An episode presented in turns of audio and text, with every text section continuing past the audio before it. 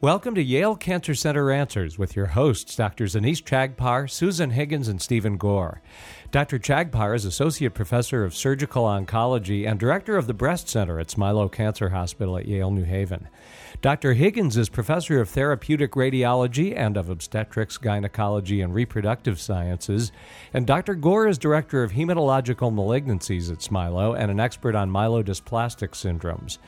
Yale Cancer Center Answers features weekly conversations about the research, diagnosis, and treatment of cancer. And if you'd like to join the conversation, you can submit questions and comments to canceranswers at yale.edu, or you can leave a voicemail message at 888 234 4YCC.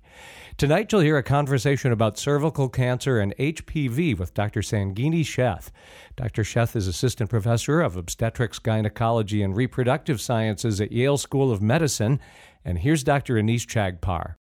Sangini, let's start with talking about HPV. What exactly is it? So it stands for human papillomavirus. It's a sexually transmitted infection that is very common, particularly among young people, and it is associated with a range of diseases from precancerous conditions to genital warts to cancers um, in a variety of different areas of the body. So, if this is sexually transmitted, is this something that, you know, people can just wear condoms or protect themselves in that way to prevent transmission, or is this something that can be transmitted regardless? So, condoms are absolutely important as a way to reduce uh, HPV infection, but it's not 100% because the virus lives on the body and a condom only covers a certain area of the body. And so while it's going to help, people still have to be concerned about HPV infection, particularly because it is so common in the general population. So, if you want to reduce the risk of transmission, um, how can you do that aside from condoms and safe sex? Absolutely. Uh, so, one of the most effective ways that we have currently is actually by using um, the HPV vaccine. So that the most recent vaccine that became available actually covers nine different strains of the virus, seven of which are associated with different types of cancers, and two of which are associated with almost all genital warts. And so that's an excellent form of prevention uh, for for a large amount of the disease that HPV infection causes. Now, who can get vaccinated? Can everybody get vaccinated, or are there certain guidelines for who gets vaccinated and who can't? The, there are guidelines for who should get vaccinated. Uh, the vaccine is recommended for routine use among 11 to 12 year old boys and girls. Um, and if they are, they can be vaccinated as early as the age of nine.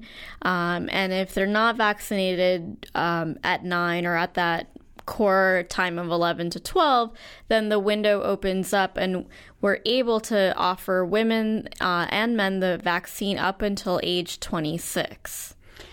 So here's the problem that I've had with a lot of our discussions on this show about HPV vaccine. I think we understand that HPV vaccine is important because it's able to prevent transmission of this virus, which could be cancer causing. But the vaccine really only came about in the last few years. Um, and so, if you have a population of people who are in their 30s, their 40s, their 50s, what do they do? Um, they can't be vaccinated. Um, do they just kind of say, okay, well, you know, uh, we're going to take our chances? Or, or what can they do to reduce their risk? So for women old 27 and older, the key for them is really going to be screening, so cervical cancer screening to reduce their risk as much as possible for going on to develop cancer. Um, the goal of screening is to catch a, a lesion before it becomes cancer and to try to uh, deal with that before it gets to something more concerning. And so, uh, what is that screening and how often should that happen? So, screening is in the form of a combination of pap smears, and also more recently, we've uh, been using HPV testing, which is basically a test that looks for the presence of the DNA of the HPV virus. But I thought that HPV is on all parts of your body anyway, so won't you find this DNA anyways? The the test is actually looking for a set of high risk strains firstly. So that's about 14 different HPV types that are most commonly associated with cervical cancer and then some of the other cancers that HPV is known to cause. And because HPV, like you um, just commented, is so common, we don't start doing that HPV testing routinely until women are 30 years or older uh, in order to avoid having uh, younger people who are often able to clear the virus on their own from testing positive and needing to go through unnecessary tests. So, so some people, especially when they're younger, can clear the virus and it won't go on to cause cancers. Absolutely. So, young, healthy women are very commonly able to clear HPV infection on their own. And so, it's important that we allow their bodies that time um, to do that so that, again, like I said, we're not doing unnecessary procedures on all these women. So, this HPV DNA test, uh, how exactly does that work? Is that a blood test or is that a, a smear? How, how exactly does that work? So it's typically a, um, can be performed on the same sample um, that is the pap smear is performed, um, and so it doesn't really require anything additional from the patient.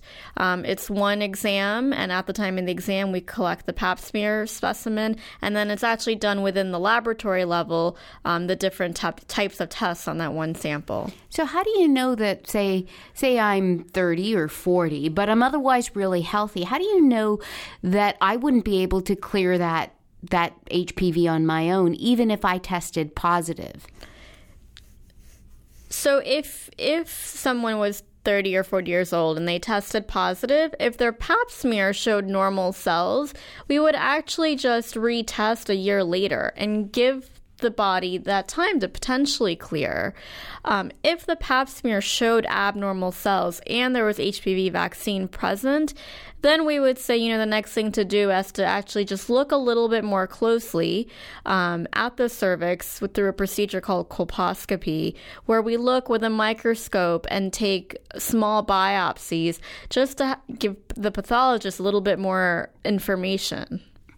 And so, so we'll talk more about how we can detect uh, cervical cancer early.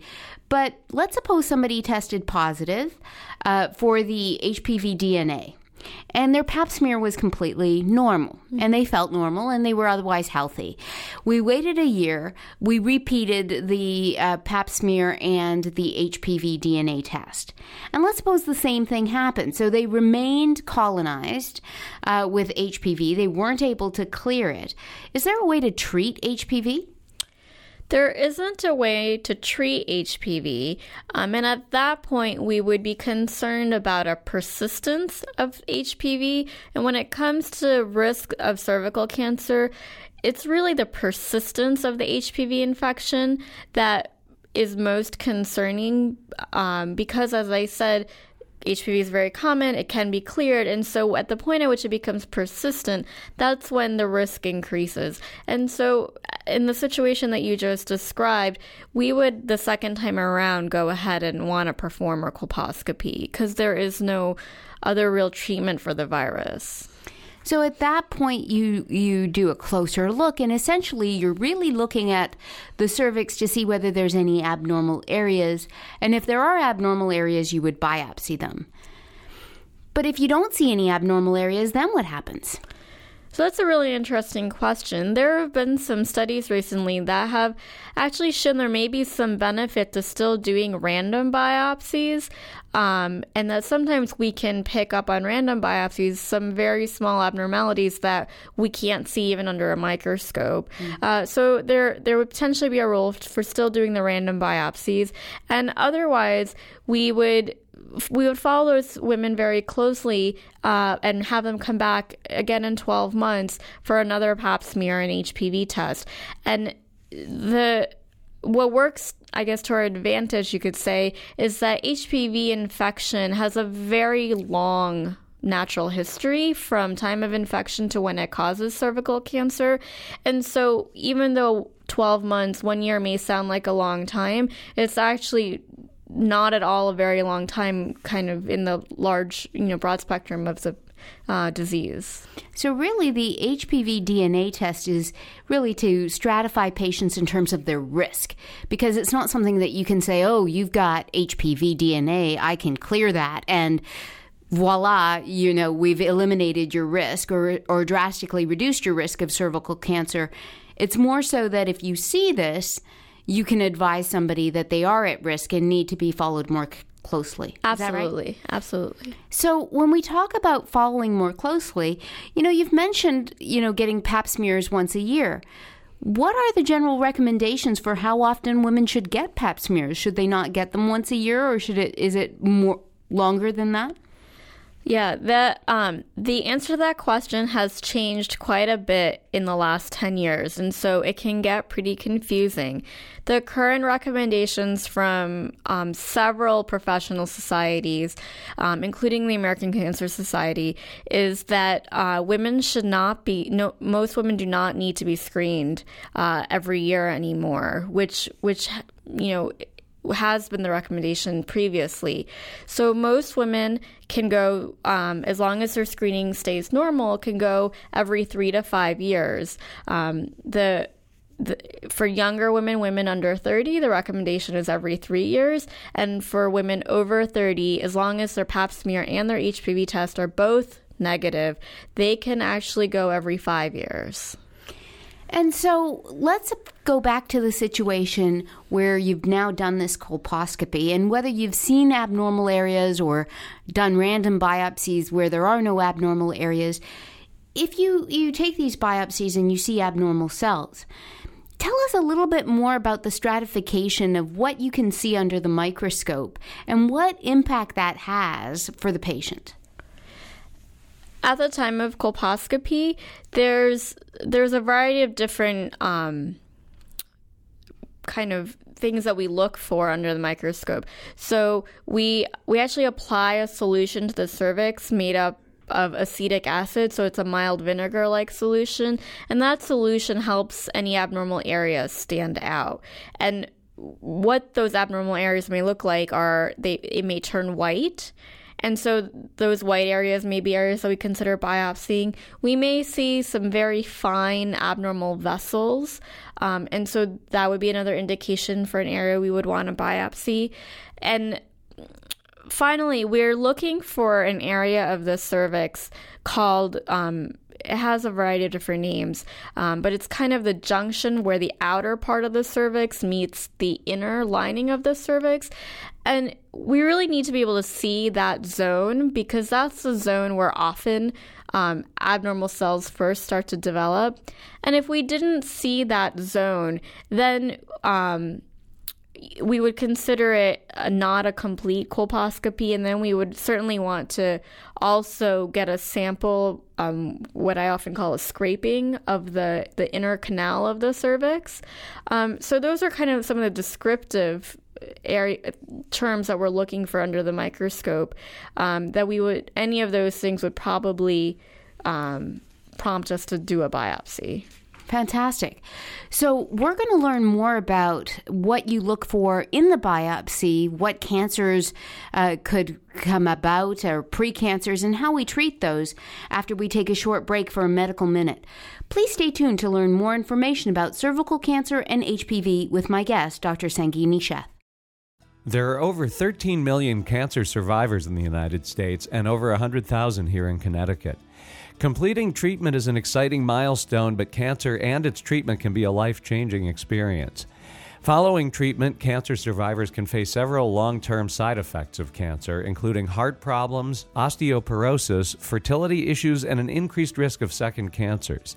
Resources for cancer survivors are available at federally designated comprehensive cancer centers to help keep cancer survivors focused on healthy living. The Survivorship Clinic at Yale Cancer Center focuses on providing guidance and direction to empower survivors to maximize their health, quality of life, and longevity. This has been a Medical Minute brought to you as a public service by Yale Cancer Center and Smilow Cancer Hospital at Yale New Haven. More information is available at yalecancercenter.org. You're listening to WNPR, Connecticut's public media source for news and ideas. Welcome back to Yale Cancer Center Answers. This is Dr. Anees Chagpar, and I'm joined tonight by my guest, Dr. Sangini Sheth. We're talking about cervical cancer and the role of HPV. Now, right before the break, uh, Sangini, we were talking about HPV, we were talking a little bit about screening for cervical cancer. One of the things that continues to come up is that HPV is sexually transmitted. And for the most part, it's the leading cause of cervical cancer. Is that right? That is right. So, are there any other causes of cervical cancer? I mean, smoking, drinking, obesity, all of the other things that we think about, genetics? There there are things that increase the risk of cervical cancer, such as smoking. That's an important risk factor. Um, and there may be a genetic component. Some of that we don't fully understand. Uh, and there is a very small percentage of cervical cancer, but but still you know, a small percentage that is not associated with HPV infection. And so that area is still under study that we don't fully understand. Because that's one of the questions, you know, some people may wonder about is, you know, if you have never been sexually active, do you still need a pap smear? At this point, I would say yes, because of that small percentage um, that is not associated with HPV infection, um, you know, until we have more understanding of that. Okay. So let's pick up where we kind of left the story before the, the medical minute, which was you go, you have a pap smear, as we all should, um, every three to five years now is the new recommendations. And if they find abnormal areas, uh, especially with a, a colposcopy, they'll do a biopsy.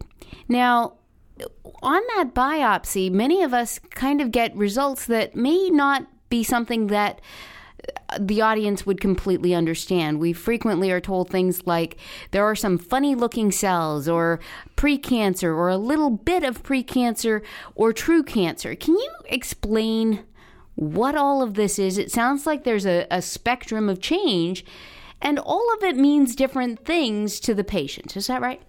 That's exactly right. There is a spectrum. Um, and so, how I always describe it to patients is there are normal cells of the cervix, then there are low grade abnormalities. Um, often that may show up in a report as something called CIN1, um, cervical intraepithelial neoplasia. Uh, and those cells, while they look abnormal, um, the risk of that developing into cervical cancer is very, very low. Um, and so the treatment then for something um, like that would actually just be observation uh, and repeating the pap smear again in 12 months because even um, even something like that can clear on its own over time.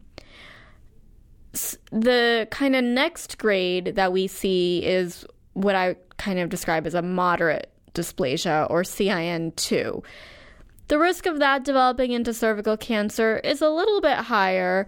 Um, and so, then, depending on a variety of factors the age of the patient, how long that CIN2 has been there, um, what their future childbearing plans, fertility plans may be, uh, we may have a discussion about, again, keeping a close eye on that by repeat pap smear or colposcopy, um, or we may have a discussion about doing something that's a little bit more um, aggressive, and I'll and I'll get into what that'll be in a second because the last um, the last two areas of the spectrum are something called CIN3, which is high grade cervical dysplasia. Um, it's often kind of in the same category as non invasive cervical cancer. Um, that's something that, you know, most of us take very, or we all take very seriously, and most of us would treat um, in a surgical way. Um, and then there's actual invasive cervical cancer at the at the other end of the spectrum. So the kind of the more aggressive ways to treat the moderate and high grade dysplasias are through um, definitive treatment with surgical excisions, uh, and what that means, and actually, some place some providers are able to do these procedures in the office. Sometimes it requires going to the operating room. And it means just taking out a small portion of the cervix, basically trying to get rid of all those abnormal cells before they spread or before they get more abnormal. Um, for the CIN3, uh, and certainly for the uh, the invasive cervical cancer, at that point we're talking about you know something on the line of a, hysterectomy, and again for invasive cancer, at that point they the patient would be referred to an oncologist, um, and they would need to have staging performed, and and then the treatment you know gets pretty complicated based on the the stage they're at. Um, so uh, so uh, absolutely, there is a spectrum. Um, so so let's pick up on a, a few of those nuances. So you talked about the the most aggressive kind of way of treating CIN2 or that moderate dysplasia is taking a little bit of the cervix. How does that affect a patient's fertility and their ability to have children and so on and so forth? The the potential risks involved with doing that procedure when it comes to to future pregnancies is that you may have either shortened or weakened the cervix, and so it could increase the risk of miscarriage or preterm labor. Um, and on the other end, you could have caused scarring of that cervix, uh, making it harder for that patient to um, to dilate and kind of have a normal uh, pregnancy and labor course. In general, the thought is that these risks are increased, although um, the literature kind of shows varying degrees of risk. Um, but but for now, it is an important factor to take into consideration for young women. Okay, and then for the the CIN3s um, and the invasive cancers, it's a more aggressive surgical approach with a hysterectomy. Do patients have to have their ovaries taken out at the same time? So great question. Um, I just want to clarify for CIN3 for for many of those women, again, still just taking out a portion of the cervix is a very reasonable approach.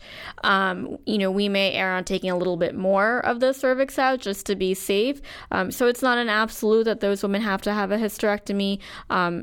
Certainly by the time they have invasive cancer though it's a different story um, and um, and there it just depends on the stage whether they'll be um, surgically treated or treated with um, radiation or chemotherapy um, but in general um, for those women for whom hysterectomy is recommended uh, in the setting of cancer, it would probably be recommended that their ovaries are taken out. When hysterectomy is performed for other indications, the conversation is different. So you've mentioned staging a few times now. So talk to us a little bit about staging of cervical cancer. Um, many of us on the show have talked about staging, and our audience may be aware that staging is really a way of getting to understand how bad or how aggressive a course of a cancer will be based on a number of factors. But those factors vary uh, based on different kinds of cancer. Tell us a little bit about what's involved in terms of staging for cervical cancer um, and how you do that. So, cervical cancer staging is interesting. It's a, it's a little bit different from the other gynecologic cancers in that it's a clinical staging. Uh, and part of the reason is because cervical cancer is incredibly common um, in the developing world, much more so than here.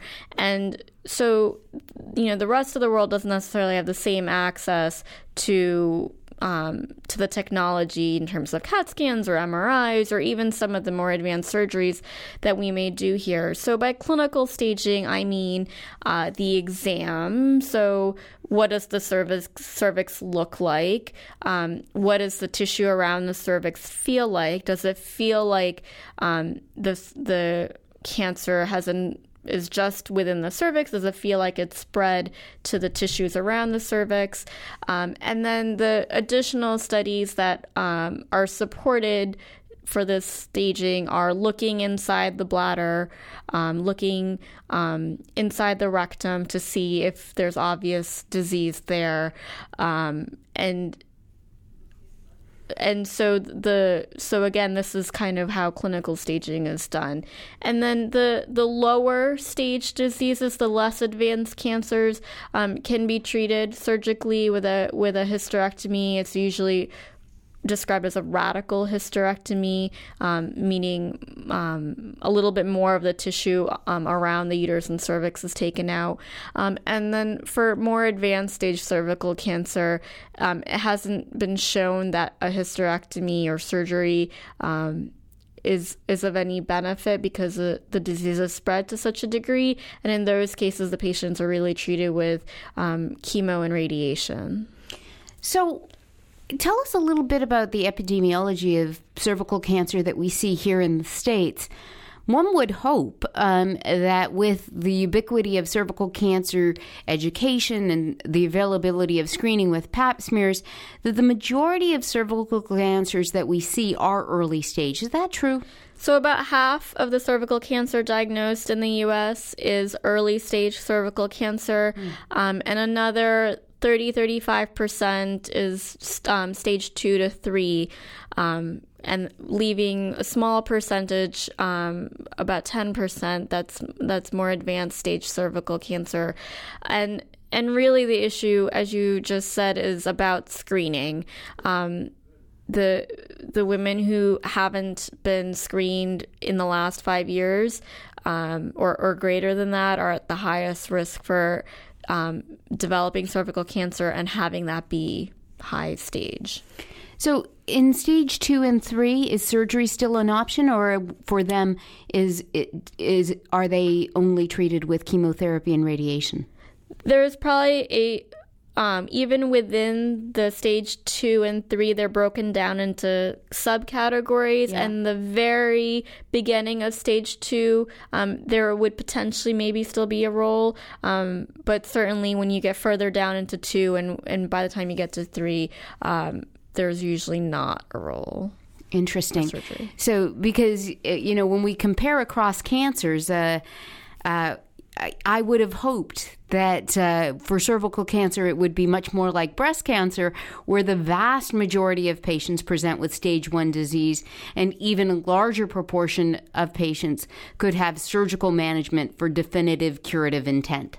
Um, but it sounds like that uh, for cervical cancer, it's not quite as not quite as good. It's it's not. Um, I will say that um, cervical cancer is not as common as breast cancer. So, um, you know, there's probably about 12 to 13,000 cases diagnosed um, each year of invasive cervical cancer. Um, and then and then the percentages as i mentioned before where about half of that is early stage yeah so tell us a little bit more about chemotherapy and radiation therapy. Many times on this show, we've talked about the fact that chemotherapy is really more systemic. It goes all over your body, it kills cancer cells all over your body. Radiation is really more localized. How do you, in terms of cervical cancer, decide whether you're going to use chemotherapy? Alone or radiation therapy alone or do you use both all together in in later stage cancers so i um I'm a I I don't I'm not a GYN oncologist. Um, so I don't tend to treat the women once they've been diagnosed with the invasive cancer. Um, my understanding in general, though, is that uh, when radiation is applied, it's usually um, has a boosting effect with chemotherapy. Um, and so it's it's a combination, but the combination is really to support yeah. the radiation.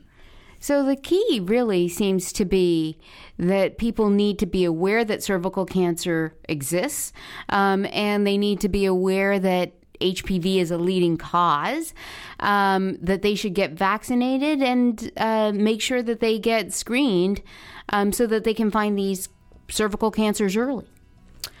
Absolutely. I can't stress enough the importance of prevention with the vaccination. Um, and the vaccination has almost no risk and is safe and is incredibly effective. Um, and then the second arm of prevention being screening. Dr. Sangini Sheth is Assistant Professor of Obstetrics, Gynecology, and Reproductive Sciences at Yale School of Medicine. We invite you to share your questions and comments. You can send them to canceranswers at yale.edu or you can leave a voicemail message at 888 234 4YCC. And as an additional resource, archived programs are available in both audio and written form at yalecancercenter.org. We'd like to thank the Yale Cancer Center for providing production support for this program, and we'd also like to thank Renee Gaudette, Emily Fenton, and the staff of the Yale Broadcast and Media Center. I'm Bruce Barber, hoping you'll join us again next Sunday evening at 6 for another edition of Yale Cancer Center Answers here on WNPR, Connecticut's public media source for news and ideas.